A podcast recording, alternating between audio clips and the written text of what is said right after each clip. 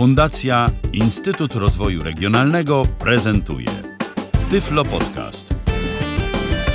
E, Dzień dobry, witam Państwa. Krzysztof Wostal, Instytut Edukacji i Rozwoju Alfa Prim. Jesteśmy firmą, która zajmuje się szkoleniami. Z jednej strony są to szkolenia dla osób z niepełnosprawnością różną, przede wszystkim sensoryczną, czyli osoby niewidome, słabowidzące, ale także głuche, słabosłyszące e, oraz głuchoniewidome.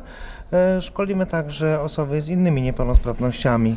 Z drugiej strony nasze szkolenia kierowane są do osób pełnosprawnych i tutaj szkolenia, które realizujemy, to są szkolenia z zakresu savoir-vivre e, szeroko pojętego e, w stosunku do osób z niepełnosprawnością, szkolenia mm, z zakresu komunikacji z osobami niepełnosprawnymi, a także prawidłowej, komfortowej i skutecznej obsługi e, takich osób. E, Rok 2013 dla naszej firmy przyniósł bardzo dużo pozytywnych zmian. Mm, Przede wszystkim nasza załoga wciąż się rozrasta. W obecnej chwili mm, w instytucie pracuje 10 osób, prócz mnie. Ja tutaj się nie liczę. Tutaj się uśmiecham. E, pracuje 10 osób. Z większość z nich to są osoby z niepełnosprawnością właśnie sensoryczną. Mm, Osoby słabowidzące, osoby e, całkowicie niewidome e, na stanowisku kierowniczym. Ja jestem osobą głuchoniewidomą, jestem prezesem firmy, a dyrektor działu szkoleń jest osobą całkowicie niewidomą i pracuję właśnie jako dyrektor działu szkoleń. Oprócz tego pracują pracownicy słabowidzący, głu- głuchoniewidomi, e, a także mają pracy problemy jedynie ze słuchem. E, Mamy też e, zatrudnioną osobę, która jest całkowicie głucha e, i słabowidząca. E, To jest jedna sprawa, czyli rozwój załogi, zwiększenie e, nie tylko ilościowo, ale także potencjały tej załogi. Tak, a ja może zapytam o te szkolenia, o których powiedziałeś na wstępie. Do kogo one, bo mówiliśmy, y, czego one doty- dotyczą, ale kto, kto jest odbiorcą tych szkoleń? y, Jak, się na takie, jak można z takiego szkolenia, z jednej strony kto jest odbiorcą tych szkoleń, a z drugiej strony y, jak z takich szkoleń można y, sko- skorzystać z poszczególnych typów szkoleń? Mhm, więc jeżeli chodzi o szkolenia dla osób z niepełnosprawnością, to są szkolenia komputerowe.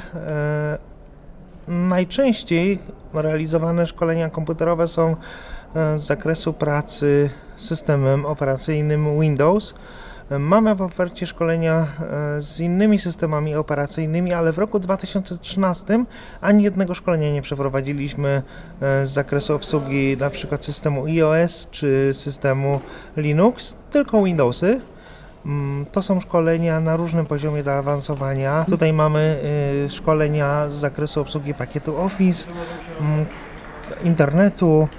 Te szkolenia, które od wielu lat, wielu lat y, są realizowane na polskim rynku, a wciąż widzimy niedosyt. Y, Realizowaliśmy w tym roku również szkolenie przygotowujące osoby niewidome do egzaminu ECDL i to szkolenie zakończyło się pełnym sukcesem, dlatego że e, pięć osób, które przystąpiły do tego egzaminu, wszystkie pięć zdały.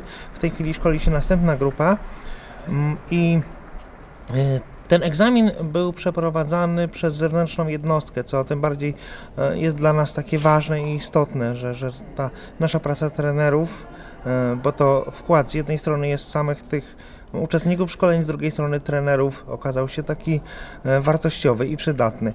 E, Szkolenia również prowadzimy z zakresu prowadzenia działalności gospodarczej przez osoby z niepełnosprawnością, e, szkolenia na temat aktywnego i skutecznego poszukiwania pracy przez niepełnosprawnych.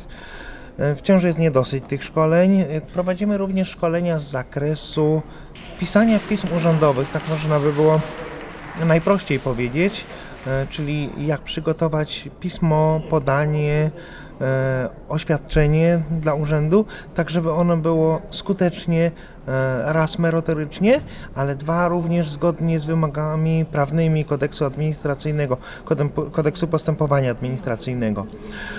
E, To są te szkolenia, które najczęściej w roku 2013 dla osób niepełnosprawnych robiliśmy. A te szkolenia komputerowe, to jak to wygląda? To znaczy, to, jest, to są szkolenia, na które ktoś się zapisuje w ramach y, aktywnego sam, programu Aktywny Samorząd, czy jakichś programów Nie z tylko. urzędów pracy, czy MOPR-ów? Jak to, jak to w ogóle wygląda? Te szkolenia najczęściej są finansowane przez jednostki zewnętrzne, tak jak wspomniałeś, czyli e, powiatowe urzędy pracy, e, miejskie ośrodki pomocy społecznej czy rodzinie, a także powiatowe centra pomocy rodzinie. E, mało jest osób, które z własnej kieszeni płacą za szkolenia. Mhm. Czyli raczej tak nie jest, że wchodzi sobie ktoś, y, jakiś potencjalny beneficjent, osoba niewidoma albo osoba widząca, odwiedza waszą stronę i widzi, że w tym i tym miesiącu na przykład jest planowane szkolenie z obsługi tam Windowsa i obsługi NVDA. Aż takiego popytu nie ma, y, żeby ktoś na przykład zapłacił sobie, nie wiem, tam 100, 200 zł, ileś tam, y, jakby nie ma takiej woli, że właśnie, żeby ktoś indywidualnie chciał się do, y, poszerzyć swoje kompetencje. To jeszcze chyba nie ten czas. Czy już, Chyba czy już... jeszcze nie ten czas. Y, Z drugiej strony osoby, które znajdują ofertę, szukają źródeł finansowania. Jeżeli tylko mogą skorzystać, to korzystają z źródeł zewnętrznych dofinansowania, a z własnej kieszeni mam takie wrażenie, że wśród osób z niepełnosprawnością mm, wyrobił się taki nawyk, że ja z własnej kieszeni nie wyłożę na sprzęt, ja z własnej kieszeni e, nie wyłożę na szkolenie, aczkolwiek w ostatnich może dwóch, trzech latach trochę to drgnęło, bo coraz więcej ludzi jednak płaci z własnej kieszeni za jakiś sprzęt, choćby e, za iPhony, e, choćby za jakieś mm, oprogramowanie do NVDA wspierające go. Także to powoli się zmienia i przy szkoleniach też się to zmienia, ale są to najczęściej na przykład pojedyncze godziny, albo pojedyncze godziny szkoleniowe, albo też wsparcia innego rodzaju. Tak to wygląda. Mm, Natomiast jeżeli chodzi o te szkolenia komunikacyjne czy savoir vivre, to najczęściej zamawiają urzędy lub uczelnie wyższe. No właśnie w tym tygodniu e, na dwóch takie szkolenie będziemy realizować. Rok 2013 przyniósł e, firmie e, rozwój także pod względem współpracy z jednostkami zewnętrznymi. Ja w ubiegłym roku przygotowałem firmę do wejścia w partnerstwo z uczelnią wyższą w województwie podlaskim. To się nie udało, natomiast e, udało się w tym roku wejść mm, w współpracę z Fundacją Widzialni. E, Z tą fundacją e, realizujemy szkolenia z zakresu właśnie savoir vivre w stosunku do osób z niepełnosprawnością. Udało nam się wejść w współpracę z prywatnym Centrum Kształcenia Kadr w Jeleniej Górze. To jest mm, placówka, która zajmuje się szkoleniem już od 15 lat. My jesteśmy partnerem w tej chwili tej placówki. Mm, Udało się nam wejść współpracę e, z, kilkoma stowarzyszeniami na zasadzie e, partnerskiej, dlatego że u nas też w firmie prowadzony jest proje, program wolontariatu pracowniczego, gdzie niepełnosprawni nasi pracownicy są wolontariuszami w różnych akcjach e, organizacji pozarządowych. e, czy też pomagają w przygotowaniu jakichś akcji, czy na przykład stoisk nawet na e, organizowanych różnych imprezach. E, I, i, I dzięki temu wolontariatowi pracowniczemu też udało się nawiązać właśnie współpracę ze stowarzyszeniami. Kilka fajnych przetargów udało nam się w tym roku wygrać i pozytywnie zrealizować. I przemy ku dobremu i z tego miejsca bardzo serdecznie wszystkim e, klientom, a także wszystkim, którzy po prostu odwiedzają naszą stronę, odwiedzają nasz mm, fanpage e, w serwisie Facebook, a także kanał e, nasz na Twitterze. Bardzo serdecznie pragnę podziękować za to, że Państwo jesteście, za to, że odwiedzacie nas i, i chcielibyśmy Wam wiedzy jak najwięcej przekazywać. Has, zgodnie z hasłem tegorocznego Reha for the Blind, tegorocznej konferencji, e, które mówi o tym, że jednak zwiększenie kompetencji, że edukacja to szansa na to, żeby nie być dyskryminawanym. Ja może aż tak daleko e, posuniętego wniosku bym nie wysnuł, ale coś w tym jest.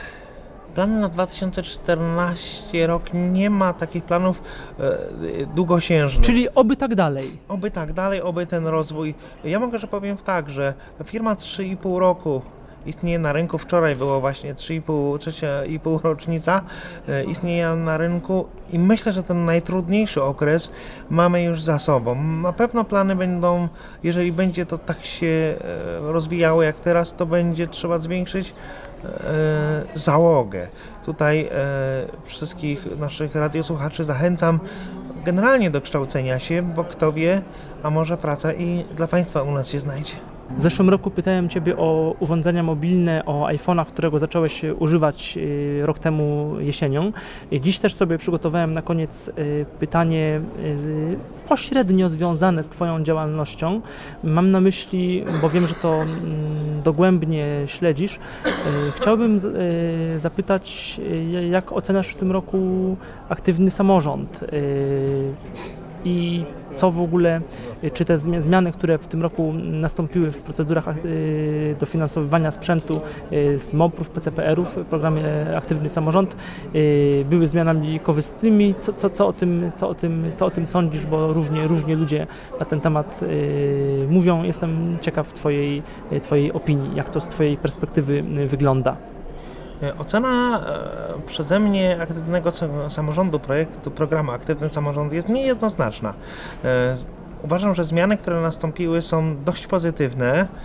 To, że pozwolono na dofinansowanie również sprzętu podstawowego, z jednej strony wydawałoby się, że to słuszne, z drugiej strony niesłuszne, zaraz to rozwinę. Zmiana pozytywna to myślę mm, kwestia dofinansowań, procentowy wkład własny, który wynosi 10%. Myślę, że to jest pozytywna zmiana.